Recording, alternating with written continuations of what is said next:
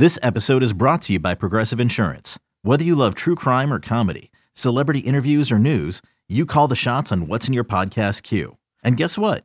Now you can call them on your auto insurance too with the Name Your Price tool from Progressive.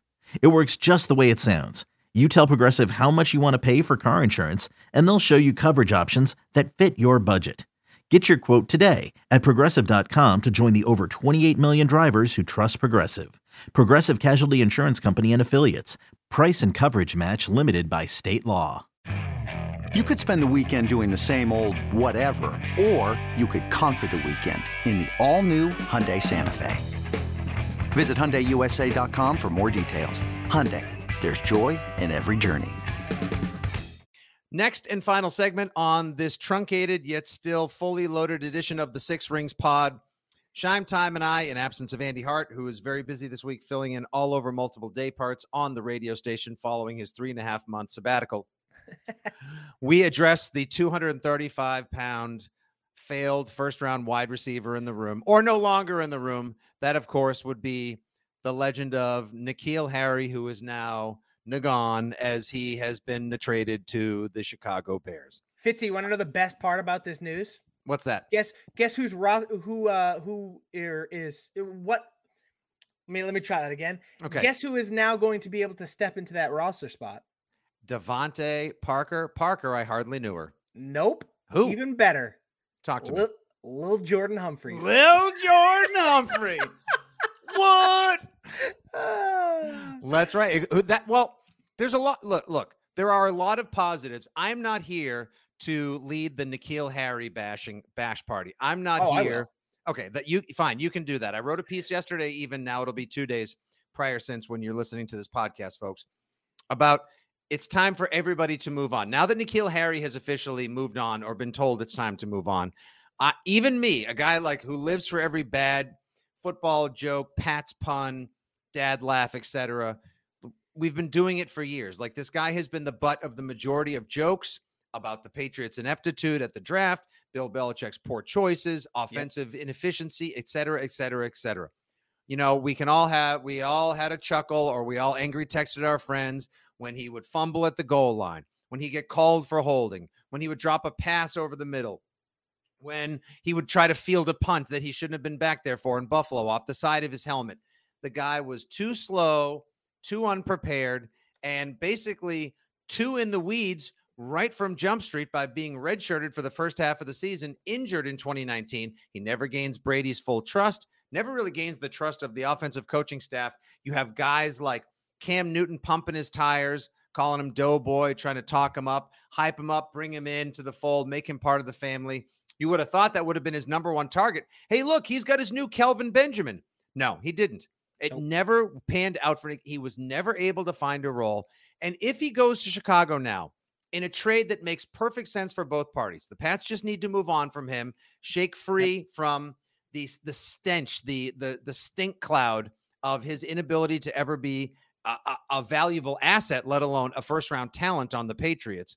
I mean, the difference between N'Keal Harry and Ja'Marr Chase is as far as the difference between Lake Winnipesaukee and Lake Tahoe. I mean, we're just talking thousands of miles in terms of the talent gap.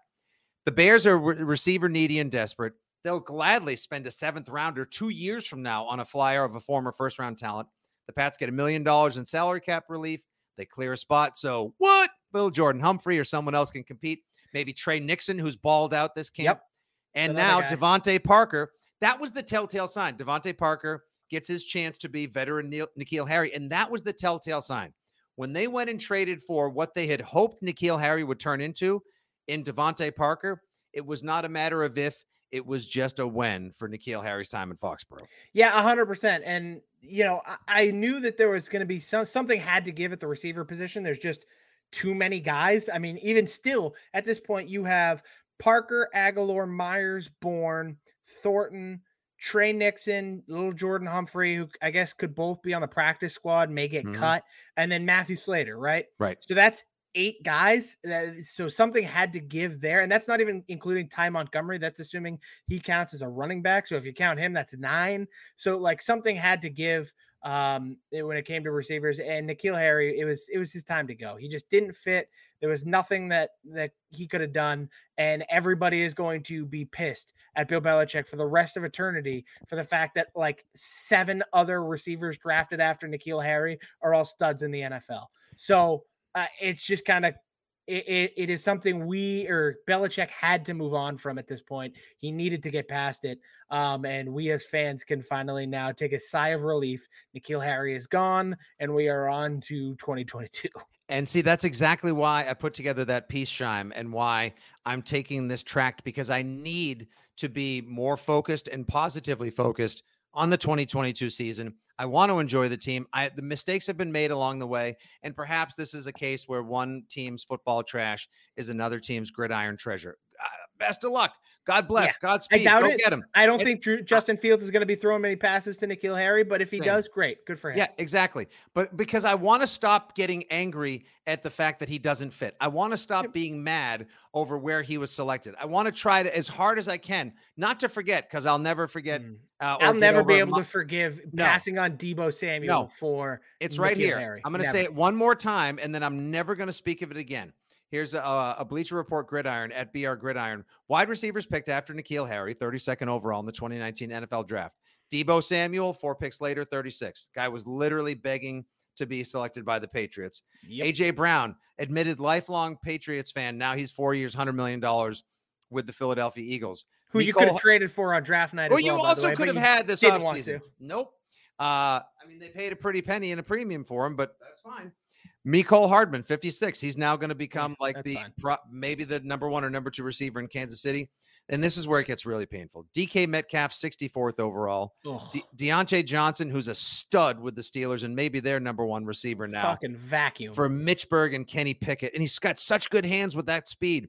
Terry McLaurin, middle of the third round by the the Washington football commanders and Hunter Renfrow in the fifth round. fifth round. And now he is going to break ankles. He's getting paid and he's going to be part of the best third round package in the NFL. And the Patriots basically, my comp is they spent a hundred dollars on N'Keal Harry, and all Belichick got back was a fistful of gum covered dimes and pennies from the soda well in your car. And I suppose you just look at it and say it's better than a sharp stick in the eye and you go inside you buy a candy bar and you move on with your day at the gas station that's it like Yep. it's you have to you can't live like you can't live in a diaper of your own pre- previously established sadness like you have to just like shower it off clean up grab a bev and move on like w- N'Keal 100%. Harry being there was just a stinky reminder of what wasn't and what never was going to be and the quicker we can move past it the better uh I Sean, also just want to take this one Yeah. moment Yeah, to uh, recognize all you N'Keal Harry stands that were out there. You're all a bunch of idiots. That's all I had to say, Fitzy. Thank you.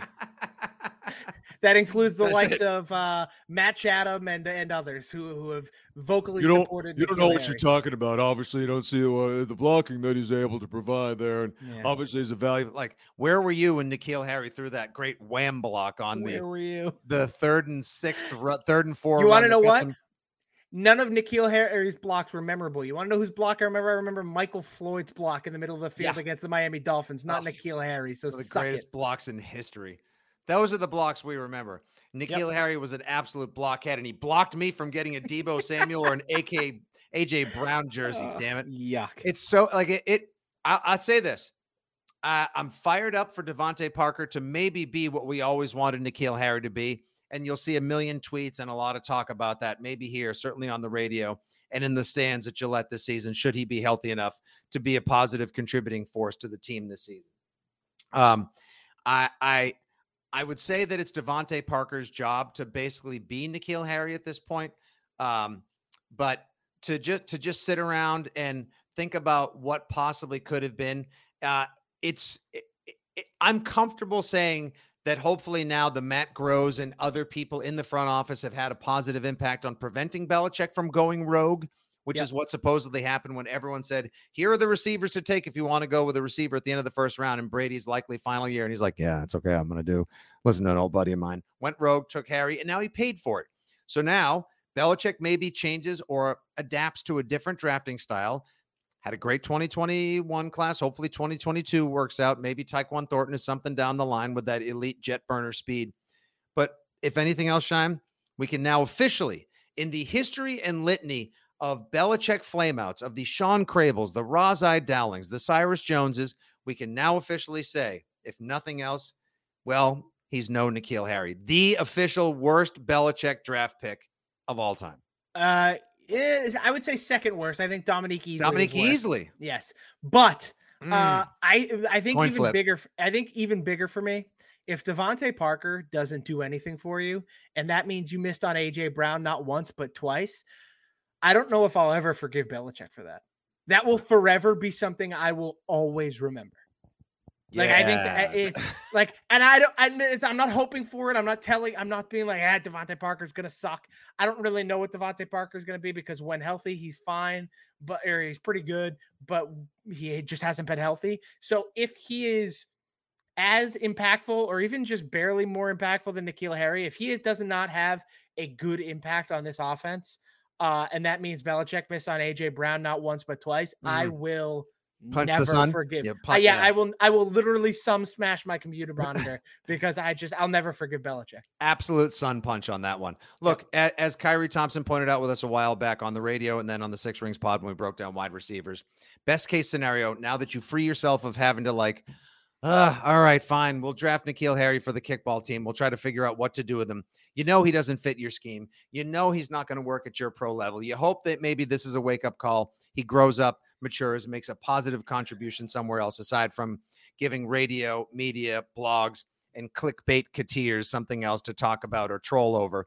You just you you hope that Parker works out that way, shifting Agholor to the inside, giving everyone gets a few more reps because there's less concern over Harry, plus less worrying about what a negative impact he had on the team will make for the best possible New England Patriots offense in 2022 and beyond. And scene. Thank you, N'Keal. Thank you, Scheim. Thank you, everyone who listened to today's podcast.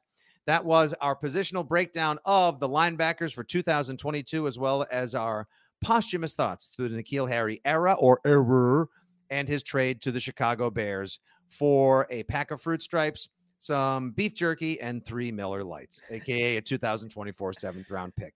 You can give him a follow at Scheim Time on the Twitter. I'm at FitzyGFY. Andy will be back with us next week. He's at Jumbo Hart. I believe we may have one podcast or maybe two before camp officially opens. We'll do some AFC and NFC previews, far too soon predictions, and more, and then get you fired up because once camp opens up on the 27th, we hop on that ride and we are there until February 2023 and more. Tell your friends, rate, review, subscribe at Six Rings Pod. Enjoy your weekend. Enjoy the time in the sun. Good luck. God bless. Go Pats. And thanks for listening, everybody. Bye. Bye.